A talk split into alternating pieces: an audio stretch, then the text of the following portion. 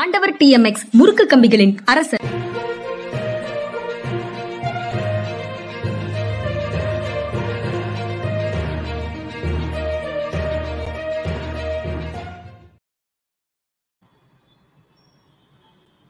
வணக்கம். இது மனிதா மனிதா அரசியல் திறனாய்வாளர் ஓய்வு பெற்ற ஐஏஎஸ் அதிகாரி திரு பாலச்சந்திரன் அவர்களின் நிகழ்ச்சிக்கு வரவேற்பதில் பெரும் மகிழ்ச்சி. வணக்கம் சார்.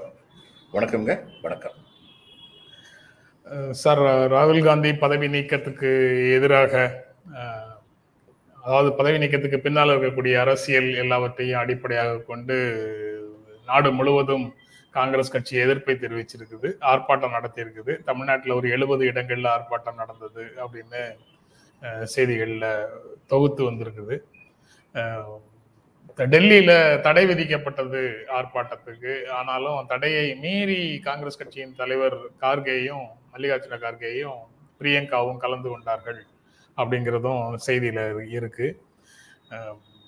இன்று கருப்பு சட்டை அணிந்து நாடாளுமன்றத்துக்கு காங்கிரஸ் எம்பிக்கள் செல்வார்கள். அனைத்து சட்டமன்றங்கள் எங்கெங்கெல்லாம் நடக்குதோ அந்த எல்லா இடங்கள்லயும் காங்கிரஸ் எம்எல்ஏக்கள் கருப்பு சட்டை அணிந்து அவைக்கு செல்வார்கள் அப்படிங்கிற முடிவையும் எடுத்திருக்கிறாங்க.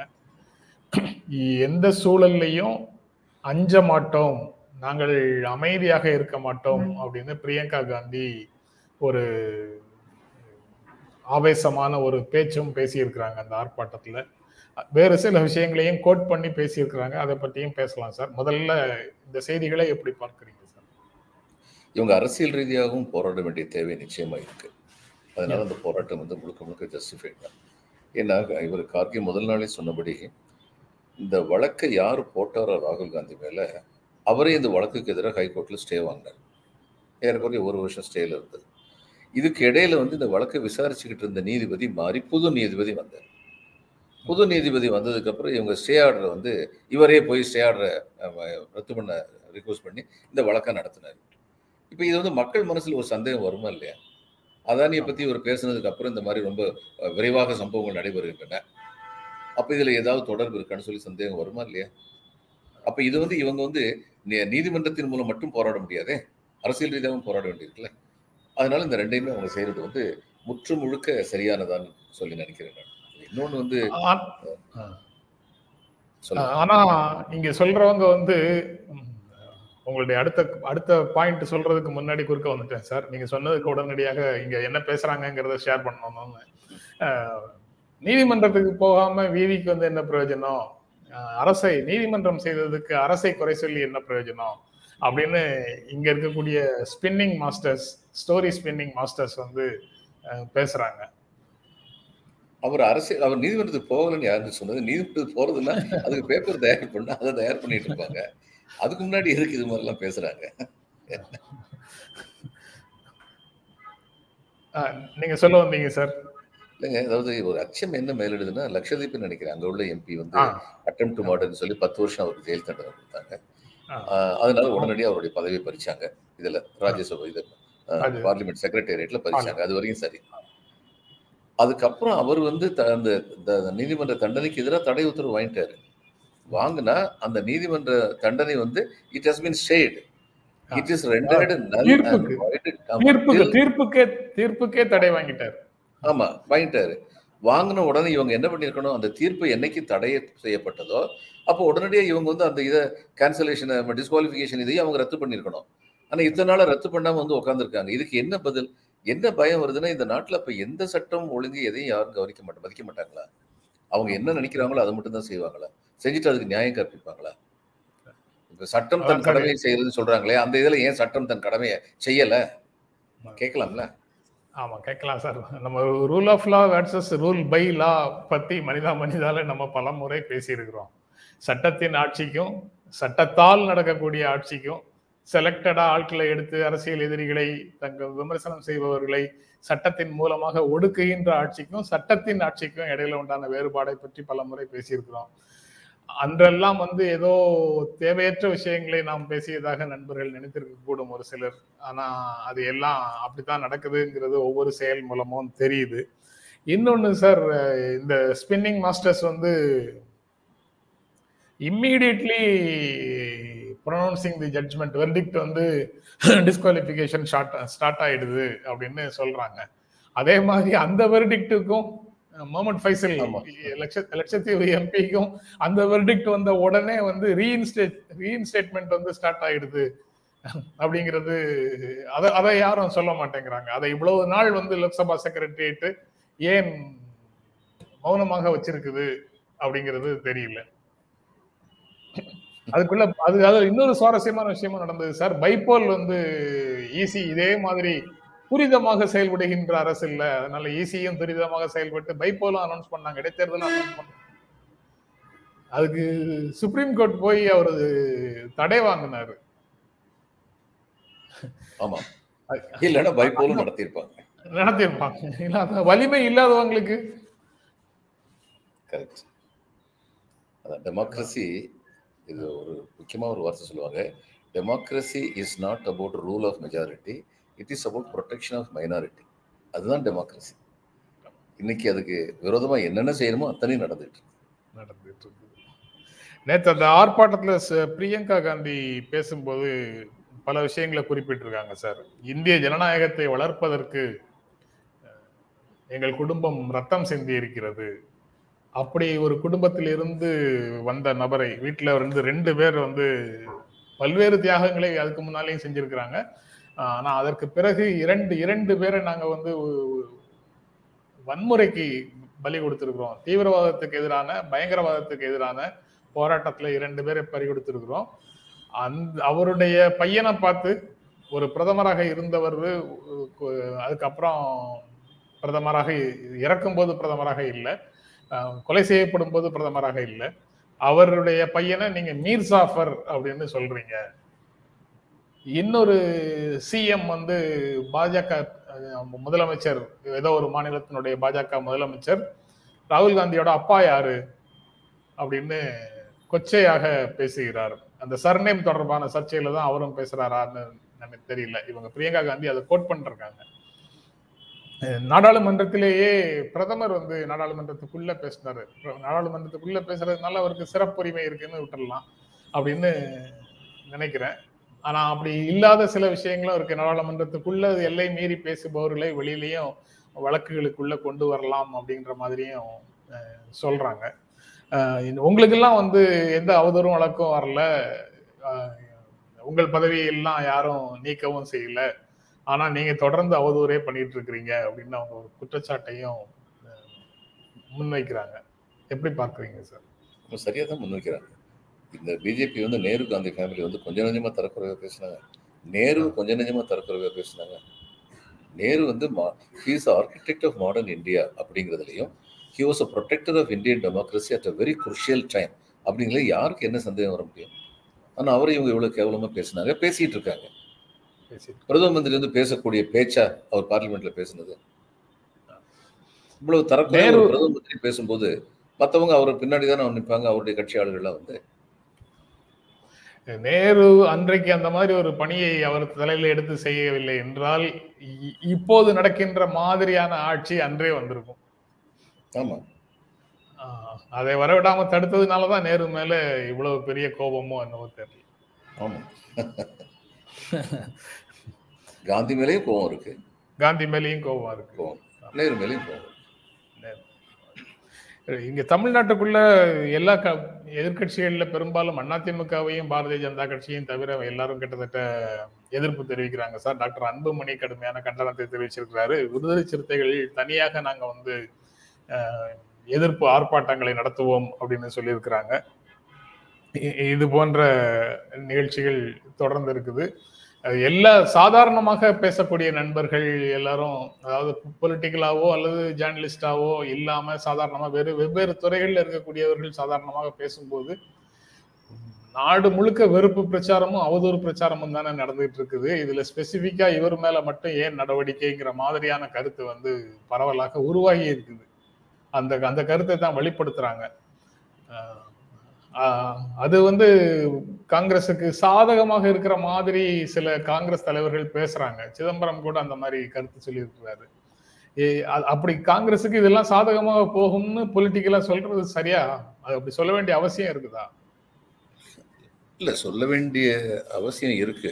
ஏன்னா நீங்க இந்த மாதிரிலாம் கொடுமை பண்றதுனால மக்கள் வந்து எங்கள் பக்கம் திரும்புறாங்க.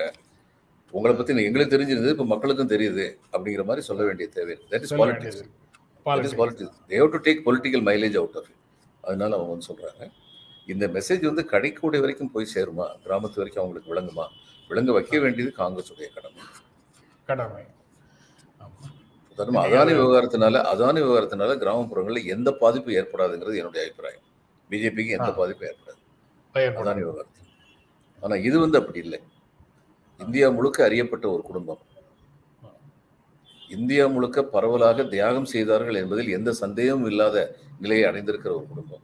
அந்த குடும்பத்தில் சேர்ந்த ஒருத்தருக்கு வந்து இப்போ இவங்க வந்து சிண்டிகேட்னு சொல்லப்படுற காங்கிரஸ் பழைய காங்கிரஸ் புது காங்கிரஸ்னு சொன்னாங்க. நேரு இவங்க மிஸ்ஸஸ் காந்தி காங்கிரஸ் புது காங்கிரஸ் சொன்னாங்க. எங்க அம்மாவுக்கெல்லாம் எந்த பாலிடிக்ஸும் தெரியாது. எந்த பாலிடிக்ஸ்லயும் அவங்க ஆர்வம் உள்ளவங்க கிடையாது. அவங்க வந்து மிஸ்ஸஸ் காந்தியை வந்து க- கட்சி பதவியிலிருந்து நீக்கிட்டாங்கன்னு சொன்ன உடனே அவங்க சொன்ன முதல் வார்த்தை எங்க அம்மா.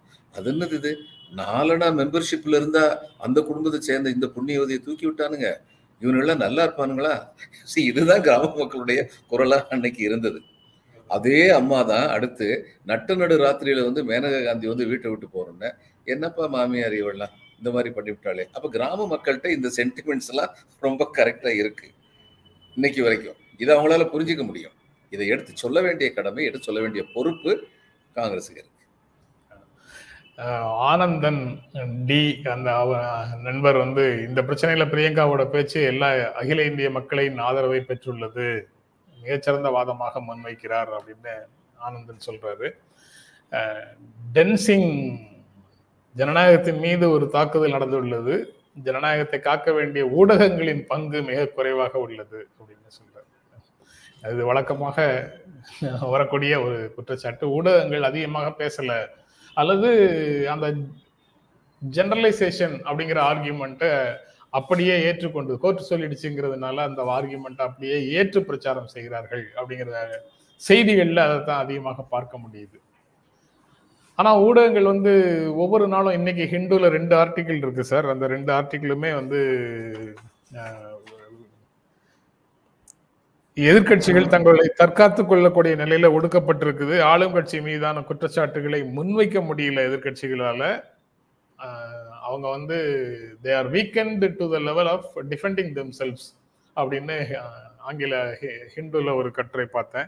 ஹிந்து எடிட்டோரியல் அது ஹிந்து எடிட்டோரியல் இன்னொன்று சவால்களை சந்திக்கிறதுக்கு எதிர்க்கட்சிகள் தயாராக இருக்கணும் அப்படிங்கிற மாதிரி ஒரு கட்டுரை. இ- வந்து டிஃபமேஷனே வந்து எடுக்கிறது தொடர்பாக சிந்திக்க வேண்டிய நேரம் வந்துடுச்சு. ராகுல் காந்தி கேஸ்ல இருந்து அப்படின்னு ஒரு கட்டுரை. இப்படி ஊடகங்கள்ல கட்டுரைகள் இது போன்ற செய்திகள் வருது. ஆனா சாதாரண மக்களுக்கு சென்று சேரும் விதமான அமைப்புகளா அது அது அப்படிங்கிறது மட்டும்தான் அதுல கேள்வியா எனக்கு கேள்வியாக வருது. நீங்க அதை ஓவராலா எப்படி பாக்குறீங்க இங்கிலீஷ் நியூஸ் பேப்பர்ஸ் வந்து சாதாரண ஜனங்களை சென்றடைவதில்லை. ஒப்பீனியன் மேக்கர்ஸை ஒப்பீனியன் ஃபார்மிங் பீப்புள் அவங்கள வந்து சென்றடையுது சாதாரண மக்களை சென்றடையவில்லை. அதில் வந்து வெர்னாக்குலர் நியூஸ் பேப்பர்ஸ் தான் சென்றடைய முடியும். வெர்னாக்குலர் நியூஸ் பேப்பராக இருக்கட்டும் டிவி சேனலாக இருக்கட்டும் அவங்க தான் சென்றடைய முடியும். தமிழ் இந்த சவுத்தை பொறுத்த மட்டும் ஒரு வசதி என்ன ஆச்சுன்னா அந்த எதிர்க்கட்சிகள் வந்து ஆளுங்கட்சியாக இருந்ததுனால அவங்கவுங்களுக்கு தேவையான ஒரு டிவி சேனலில் இது ரொம்ப முக்கியம்னு சொல்லி கம்யூனிஸ்ட் கட்சி உட்பட கேரளாவில் இருந்த கம்யூனிஸ்ட் கட்சி உட்பட டிவி சேனல் எவ்வளோ முக்கியங்கிறத உணர்ந்தாங்க. நியூஸ் மீடியா ஏற்கனவே அவங்களுக்கு அவங்களுடைய கருத்துக்களையும் பிரதிபலிக்கிற அளவுக்கு நியூஸ் பேப்பர்ஸ் வந்து வல்லமையோடு இருந்தாங்க இருக்கிறாங்க. ஆனால் காங்கிரஸுக்குன்னு வந்தபோது அது மாதிரி இன்னைக்கு இல்லை. இந்த இந்த கட்சிகள் இந்த இதில் கூட கிடையாது. இப்போ டிஎம்கே சப்போர்ட் பண்ணுங்கிறனால காங்கிரஸை பற்றின நியூஸ் இந்த அளவுக்கு வருது. தமிழ்நாட்டில் உள்ள சேனல்ஸில் இவங்க சப்போர்ட் பண்ணலாம் எந்த அளவுக்கு வரும்னு நமக்கு தெரியாது. அதே மாதிரி நிலைமை தான் இருக்குது காங்கிரஸ் வந்து தன்னுடைய ஊடக வலிமையை பெருக்கிக் கொள்ள வேண்டும். ஆனால் இப்படி சொல்கிற அதே நேரத்தில் காங்கிரஸ் ஊடக வலிமையை பெருக்கிக் கொள்ள வேண்டும் என்பதை விட முக்கியமானது ஊடகங்கள் தங்கள் வலிமையை பெருக்கிக் கொள்ள வேண்டும். அது அதை விட முக்கியமானது.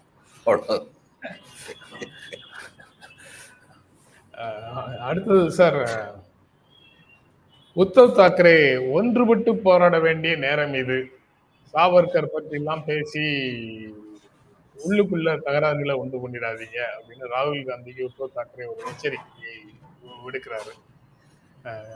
இது ஒரு முக்கியமான இடமாக இருக்கு. அதாவது ஒன் ஒரு மிகப்பெரிய சர்வாதிகாரியை எதிர்த்து அல்லது எதேச்சதிகாரத்தை எதிர்த்து அல்லது பாசிசத்தை எதிர்த்து யார் எப்படி அந்த வார்த்தைகள்ல சொன்னாலும் சரி அவர்களை எதிர்த்து ஒரு அணியை கட்டுவும் போது வேறுபடும் புள்ளிகளை பற்றி பேசுவதை கொஞ்சம் தவிர்த்துட்டு ஒன்றுபடும் புள்ளிகளை அதிகமாக பேசி அதுல அந்த ஐக்கியத்தை அந்த ஒற்றுமையை கட்டுவது அவசியம் அப்படின்னு ஒரு தேரி சொல்லுவாங்க. அந்த மாதிரி விஷயங்களை கவனத்தில் கொள்வது அவசியமா? அல்லது இது போன்ற எல்லா விஷயங்களையும் உடன்பாடு உள்ளவர்களை வச்சுதான் ஒரு எதிரணியை கட்டணும் அப்படின்னு பார்க்கிறது சரியாக இருக்குமா? ஏற்கனவே எதிர்க்கட்சிகளுக்கு இடையில ஒற்றுமை வரலையே சார் அப்படின்னு ஜெயசீலன் அவர் கேட்டிருந்தாரு. இப்போதும் எதிர்க்கட்சிகளிடையே ஒற்றுமை வரவில்லையே சார்னு கேட்டிருக்கிறாரு. இந்த இரண்டையும் சேர்த்து எப்படி பாக்குறீங்க சார்? இல்ல இந்த நேரத்துல ஒரு சவர்கர் பேச சொல்லாம இருந்திருக்கலாம். அவர் உணர்ச்சி வசப்பட்டு ராகுல் சில சமயம் பேசுறதுக்கு இது ஒரு அடையாளம். அது இவங்களை பொறுத்த மட்டும் இல்லைங்க. ஹிந்துத்துவ தியரியில வந்து பிஜேபிக்கும் சிவசேனாவுக்கும் எந்த விதமான வேறுபாடும் கிடையாது. சிவசேனா வந்து பிஜேபியோட ரொம்ப தீவிரமா அதை வச்சிருக்கவங்க. அப்புறம் சவர்கர் வந்து அவங்களுக்கு ஒரு பெரிய ஐக்கான் அவரை பற்றி உண்மைகள் என்று சொல்லப்படுவது எதையும் ஏற்பதற்கு அவர்கள் தயாராக இல்லை. ஏன்னா அவங்க சவர்கார் வந்து பிரிட்டிஷ் கவர்மெண்ட்டுக்கு லாயலாக இருந்தாரா டிஸ்லாயலாக இருந்தாரெல்லாம் எங்களுக்கு முக்கியம் இல்லை. இந்துத்துவாவை இந்த அளவுக்கு வளர விட்டதில் கொண்டு வந்ததில் அவருக்கு பெரும்பங்கு உண்டு. அந்த விதத்தில் அவர் வந்து எங்களுடைய டெமிகாட் அப்படிங்கிறது அவங்களுடைய நிலைப்பாடு. அதனால சிவசேனாக்கு வந்து இந்த ரா- ராகுல் காந்தியோட இந்த பேச்சை எதிர்த்துத்தான் பேசணும். ஏன்னா அது வந்து அவங்களுடைய அடிப்படையே கொள்கையே இது பண்ணுற மாதிரி ஆயிடுச்சு. அடிப்படை பிதாமகர் ஒருத்தரையே வந்து என்பூவர் லைட் காமிக்கிற மாதிரி ஆயிடுச்சு. ராகுல் காந்தி சொன்னது. ஆனா இன்னைக்கு உத்தவ் தாக்கரேக்கு இருக்க மிகப்பெரிய எதிரி வந்து முதுகுல குத்துன பிஜேபி தான். அதனால இதனால இவங்க இவங்களை விட்டு போக மாட்டாங்க. ஆனா ராகுல் காந்தி இந்த விஷயத்துல எச்சரிக்கையாக தான் இருக்கும் இந்த நேரத்தில் அதே சமயம் இவர் அகிலேஷ் யாதவும் சொல்றாரு சார் பாஜகவுக்கு எதிரான போராட்டத்துல மாநில கட்சிகளை காங்கிரஸ் ஆதரிக்க வேண்டும். அப்படிங்கிற கோரிக்கையை அவர் முன்வைக்கிறார். பல்வேறு மாநில கட்சிகள் அந்தந்த மாநிலங்கள்ல வலுவாக இருக்கின்றன. அங்க வந்து காங்கிரஸ் வந்து அந்த கட்சிகளுக்கு ஆதரவு கொடுக்கணும் அப்படின்னு சொல்றாரு. அகிலேஷ் யாதவ் என்ன சொல்றாருன்னா மாநில கட்சிகளுக்கு காங்கிரஸ் ஆதரவு கொடுக்கும் காங்கிரஸுக்கு நாங்க ஆதரவு கொடுக்க மாட்டோங்கிறாரு கொடுக்க மாட்டோம். காங்கிரஸ் கடைசியில செல்வாக்கே இல்லாம இருக்கு. காங்கிரஸ் கடைசியில. செல்வாக்கே இல்லாம இருக்குன்னு நாங்க பிரச்சாரம் செய்து அடுத்தாப்புல எல்லா இடத்தையும் நாங்களே ஆக்கிரமிக்கிறதுக்கு முயற்சி செய்வோம். மம்தா பானர்ஜி அதே தான் சொல்றாங்க ஆமா. ஒரு எண்பது சீட்ல வந்து இவர் வந்து ஒரு நாற்பது சீட் வந்துச்சுன்னா கூட நம்ம பெரிய பவர்ஃபுல்லான ஆளா இருக்கலாம்னு நினைக்கிறாரு. ஆனா அந்த நாற்பது சீட்டு வர்றதுக்கான வாய்ப்பு காங்கிரஸ் வந்து அங்க என்ன பத்துக்கு மேல கேட்க போறது யூபியில அப்படி இல்லைன்னா எல்லா இடத்துலயும் ஓட்டை பிரிக்க போறாங்க ரெண்டு பேரும் சேர்ந்து. பிஜேபிக்கு பலன் உள்ளதா அமையும்.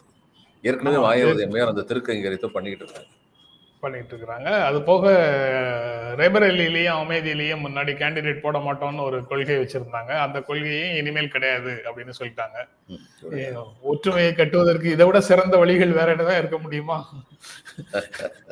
ஒரு பக்கம் ஒரு பக்கம் ஒற்றுமையை பற்றி பேசிக்கிட்டே அவ்வளவு வேலைகளையும் செய்யறாங்க அதுக்கப்புறம் பொதுவான இடத்துல வந்து இப்ப அவங்க என்ன சொல்ல வர்றாருன்னு அகிலேஷ் யாதவ் ரேபரேலிலையும் இதுலயும் வந்து எங்க கேண்டிடேட் போட்டுக்கிறோம் நீங்க நிக்காதீங்கன்னு சொல்ல வர்றாரு. என்ன. எதிர்கட்சிகளை ஆதரியுங்கள் ரீஜனல் பார்ட்டி ஆதரியுங்கள் சொல்றது சொல்லிட்டு இதையும் சொன்னா அதுக்கு இதுதான் அர்த்தம். அதுக்கப்புறம் இன்னொரு செய்தி தலைப்பு பார்த்தேன் sir. Bharat Rashtriya Samiti to stay away from Karnataka election அப்படின்னு தலைப்பு இருந்தது. உடனே பரவாயில்லையே ஒரு டெவலப்மெண்ட் நல்லா வந்திருக்குதே அப்படின்னு நினைச்சேன். உள்ள செய்திக்குள்ள போய் பார்த்தா ஆன்டி பிஜேபி ஆன்டி காங்கிரஸ் ஓட்டுகள் சிதறிவிடக்கூடாது என்பதற்காக கர்நாடகாவில் நாங்கள் போட்டியிடவில்லை. நாங்கள் வந்து மதச்சார்பற்ற ஜனதா தளத்தை ஆதரிக்கிறோம் அப்படின்னு சொல்றாங்க. குமாரசாமியை ஆதரிக்கிறோம் அப்படின்னு சொல்றாங்க. அதுக்காக நாங்க கேம்பெயின் பண்ண போவோம்னு சொல்லியிருக்காங்க அங்கேயும் காங்கிரஸ் எதிர்த்து வேட்பாளர் போடுவோங்கிறதுல அவங்க குமாரசாமி மூலமாக அந்த வேலையை அங்க செய்யறாங்க அவர்களுக்குள்ள ஒற்றுமை வந்துடுச்சு சார். குமாரசாமி ஏரியால நான் கேண்டிடேட் போட மாட்டேங்கிற ஒற்றுமை வந்துடுச்சு. யாருக்கும் யாருக்கும் இவரு ராவுக்கும் சந்திரசேகர் ராவுக்கும் குமாரசாமிக்கு ஆமா ஆமா. அது காங்கிரஸோட தான் வரல. இவங்க எல்லாருங்க காங்கிரஸுக்கு கீழே நம்ம நிக்க வேண்டிய தேவையில்லைன்னு நினைக்கிறாங்க. ஒருவேளை இன்னும் பத்து வருஷம் கழிச்சு அந்த நிலைமை வரலாம். காங்கிரஸ் இதே மாதிரியே போய் தன்னுடைய கட்டுமானத்தை வளர்த்துக்கலாம் இருந்தா பத்து வருஷம் கழிச்சு இந்த நிலைமை வரலாம். அந்த பத்து வருஷம் இந்த நிலைமை வரணும்னா இன்னைக்கு இவங்க காங்கிரஸ் கூட நிக்கணும். இல்லைன்னா தான் எலெக்ஷனே இல்லாம போயிருமோங்கிற பயம்ல இப்போ வருது. பிறகு என்னத்தை இவங்க வந்து பதவிக்கு வர்றது? இல்ல அதை ஃபேஸ் பண்ணாலும் ஃபேஸ் பண்ணுவோமே தவிர காங்கிரஸோட சேர மாட்டோம் சார் அதுதான் இப்ப அவங்களுடைய நிலைப்பாடு. அதுதான் அவங்களுடைய நிலைப்பாடு. அல்லது அவங்க போய் யார் அதிகாரத்துல இருக்கிறாங்களோ அவங்களோட அணியில உள்ள போய் சேர்ந்துருவாங்க. இவங்க எல்லாருமே பிளான் பண்றது என்னன்னா நம்ம நம்ம இந்த மாநிலத்தில் வந்து நம்ம அதிகமான சீட்டை வாங்கிட்டோம்னா பிஜேபி தனி தனி பெரும் கட்சியாக தனி பெரும்பான்மை பெறாத கட்சியாக இருந்தால் அப்போ அவங்க நம்ம சொல்றது தானே கேட்கணும்? அப்படிங்கிறது இவங்களுடைய கால்குலேஷன் அதுக்கு பிறகு சார் கர்நாடகா தொடர்பான ஒரு செய்தி மிகப்பெரிய செய்தியாக இருக்கு. முஸ்லிம்கள் இடஒதுக்கீட்டில் மாற்றம். அந்த அஹ், பிற்படுத்தப்பட்டோர் இடஒதுக்கீட்டில் அவங்களுக்கு நாலு சதவீத இடஒதுக்கீடு இருந்தது காங்கிரஸ் ஆட்சியில கொண்டு வந்ததுன்னு நினைக்கிறேன். அதை வந்து இப்போ தேர்தலுக்கு முன்னால அமைச்சரவை கூடி அதை அதில் மாற்றம் செய்வதற்கு முடிவு செய்திருக்கிறார்கள்னு செய்தி இருக்கு. அதுல நாலு சதவீத இடஒதுக்கீடை ரெண்டு ஒக்கலிகா பிரிவுக்கும் ரெண்டு லிங்காயத்து பிரிவுக்குமாக சேர்த்துடுறாங்க அதை நாலு நாலு பெர்சன்ட்னு இருந்ததை அவங்க ரெண்டு அவங்களுக்கு ரெண்டு இவங்களுக்கு ரெண்டுன்னு சேர்த்துடுறாங்க முஸ்லிம்ஸ் எடுத்து இடபிள்யூஎஸ் பொருளாதார ரீதியாக நலிவடைந்த பிரிவினர்னு ஒரு பத்து சதவீத இடஒதுக்கீட்டுக்குள்ள முஸ்லிம்களை கொண்டு சேர்க்கிறார்கள் அப்படின்னு அந்த இடஒதுக்கீட்டுக்கான கட்டமைப்பை சீர்குலைக்கிறார்கள் அப்படின்ற ஒரு சார்ஜ் வருது. இடபிள்யூஎஸ்ல முஸ்லீம்களை கொண்டு சேர்த்ததுக்கு பிறகு இடபிள்யூஎஸ்க்கு எதிராக இப்ப யாராவது குரல் எழுப்புனா அவர்களை சிறுபான்மையினருக்கு எதிரான குரலாகவும் சொல்வதற்கு வசதியாக போயிடுது. அதாவது என்ன சொல்றாங்க? உங்களுக்கு நாலு பெர்சென்ட் இருந்தது தான் பத்து பெர்சென்ட் ஆக்கிட்டோம்லன்னு சொல்லி போய் சொல்றாங்க. அந்த பத்து பெர்சென்ட்குள்ள எத்தனை பேர் இருக்காங்க? இந்த நாலு பெர்சென்ட்ல முஸ்லீம் மட்டும்தான் இருந்தாங்க. முஸ்லீம்களுக்கு மட்டும் நாலு பெர்சென்ட் கிடைச்சிட்டு இன்னைக்கு இவங்களை இந்த பக்கம் தூக்கி விட்டு பத்து பெர்சென்ட் கொடுத்துட்டோம்னு சொல்லி சொல்றாங்களே அந்த பத்து பெர்சென்ட்ல எத்தனை பேர் இருக்காங்க? அப்புறம் இன்னொன்னு பாதரம் வந்து சொல்லியிருக்காரு ஆண்டிகள் சேர்ந்து மடம் கட்டியதான் இவர்கள் ஒற்றுமை. முன்னூத்தி ஐம்பது சீட்டுகள் பெற்று பாஜக வென்று ஜனநாயகத்தை வலுப்படுத்தும். என்ன ஜனநாயகத்திற்கு கேடு வந்ததுன்னு ஒரு கேள்வி கேட்டிருக்காரு. அவர் அவர் அவ- அவ- அவர் வந்து நரேந்திர மோடிக்கு எதிராக பேசுறாரு அமித்ஷாவுக்கு எதிராக பேசுறாரு சார். அவங்க நானூறு சீட்டுன்னு சொல்றாங்க இவர் முன்னூத்தம்பது சீட்டுன்னு சொல்றாரு சார். ஐம்பது சீட் குறைச்சிட்டாரு. ஆமா அவங்க மேல நம்பிக்கை இல்ல இவருக்கு ஐம்பது சீட்டுக்கு அவர் மேல நம்பிக்கை இல்ல போல இருக்குது.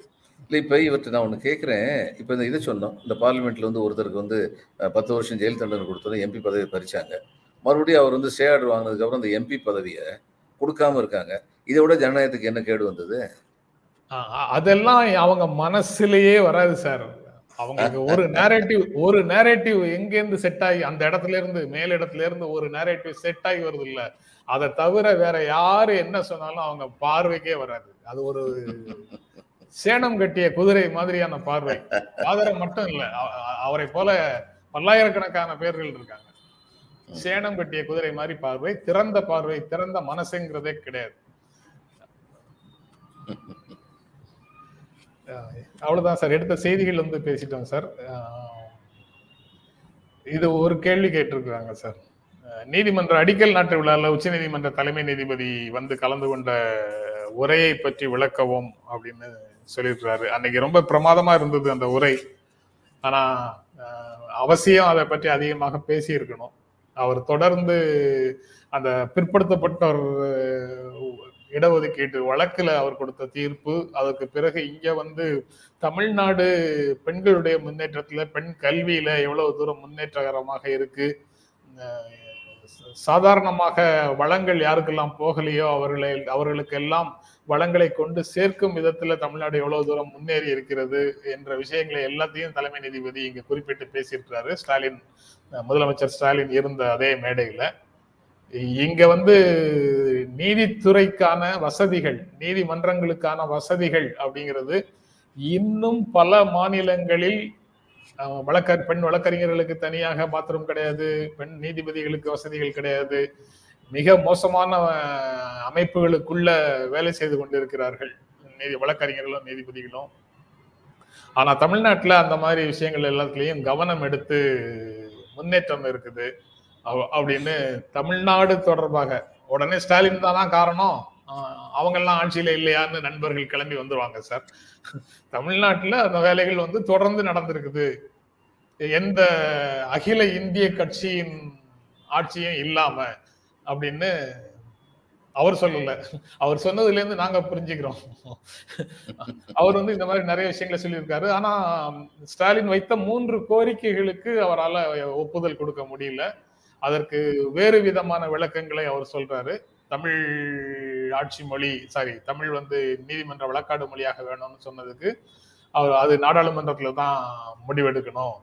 சட்ட திருத்தம் மூலமாக அதை கொண்டு வர கொண்டு வர்றது தான் சரியாக இருக்கும்னு சொல்றாரு. இப்படி ஸ்டாலின் கேட்ட எல்லாத்துக்குமே நாங்கள் எங்க லெவல்ல என்ன செய்ய முடியுமோ அதெல்லாம் செய்யறோம் ஸ்ட்ரக்சரல் சேஞ்சஸுக்கு வேறு இடங்கள்ல தான் முடிவெடுக்க வேண்டியது இருக்கும் அப்படின்னு அவர் விளக்கம் சொல்லியிருக்கிறாரு. அதுதான் நீதிமன்றத்தினுடைய தீர்ப்புகளை தமிழ்ல கொடுக்கறதுங்கிறத சுப்ரீம் கோர்ட்ல நாங்க ஆரம்பிச்சிருக்கிறோம். ஹைகோர்ட்ல இருக்கக்கூடிய பல்லாயிரக்கணக்கான லட்சக்கணக்கான தீர்ப்புகளையும் நீங்க வந்து தமிழ் மொழியில மாற்றி கொடுக்கறதுக்கு டிரான்ஸ்லேஷன் வேலைகளை செய்யுங்க. நாங்க ஆர்டிபிஷியல் இன்டெலிஜென்ஸ் வச்சு தீர்ப்புகளை டிரான்ஸ்லேட் பண்றோம். அப்படி செய்துட்டு ஓய்வு பெற்ற நீதிபதிகளை வச்சுட்டு அந்த டிரான்ஸ்லேஷன் சரியாங்கிறதையும் வெரிஃபை பண்றோம். அந்த மாதிரி சுப்ரீம் கோர்ட்ல நடக்கிற மாதிரி நீங்களும் இன்னும் கொஞ்சம் செழுமைப்படுத்தி அந்த டிரான்ஸ்லேஷன் ஒர்க்கை ஹைகோர்ட் ஜட்ஜஸ் எல்லாத்தையும் பண்ணுங்க. கான்ஃபரன்ஸ் கால் மூலமாக இங்கிருந்தே நீங்கள் சுப்ரீம் கோர்ட்ல வாதாடுவதற்கான ஏற்பாடுகளையும் செய்கிறோம் கல்வி கற்பதற்கு வசதியாக கான்ஸ்டியூஷன் பெஞ்சு செயல்பாடுகள் என்ன எல்லாவற்றையும் லைவ் டெலிகாஸ்ட் பண்றோம். இப்படி இந்த இந்த எல்லா விஷயங்களையும் குறிப்பிட்டு ஒரு நல்ல உரையை அவர் வந்து அன்னைக்கு ஆற்றியிருந்தாரு. சென்னைக்கு வந்திருந்தார் சார். ஆமா நான் அதை படிச்சேங்க. நீங்க சொன்னது படிச்சீங்களா? சரி சார் சரி வந்து அதாவது இது உண்மை. அவர் சொன்னது அத்தனை உண்மை. இந்த இது எதனால பாசிபிள் பாசிபிள் ஆகுதுன்னா அந்த இன்டெகிரேட்டட் டெவலப்மெண்ட்டுங்கிறதுல நம்பிக்கை உள்ளவர்களாக தமிழகத்தின் ஆட்சியாளர்கள் திமுக முன்னணியில் இருந்ததுன்னா மற்ற ஆட்சியாளர்களும் அதில் இருந்தாங்க பங்கு பெற்றார்கள் அப்படிங்கிறதுனால இது வந்து பாசிபிள் ஆச்சு. இன்னும் தொடர்ந்து அப்படிப்பட்ட ஆட்சிங்க நடந்துகிட்டு இருக்குங்கிறதுனால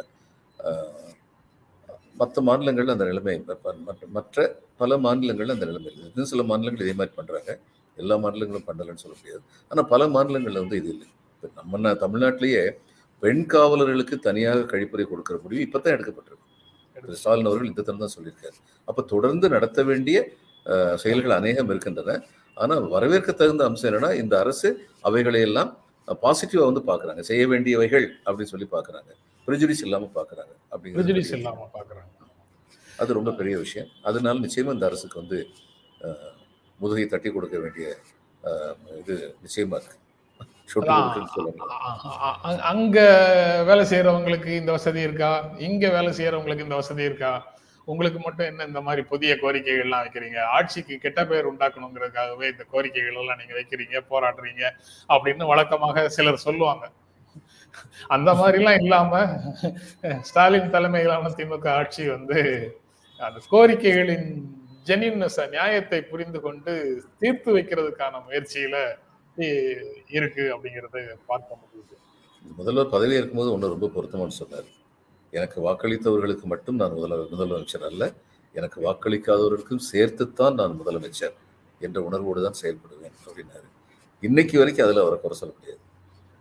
கட்சியில சில பேர் எப்படி எல்லா கட்சியிலையும் எல்லா விதமான ஆட்கள் இருப்பாங்க. அதெல்லாம் வந்து பேச வேண்டிய நேரத்தில் பேசத்தான் செய்யணும்.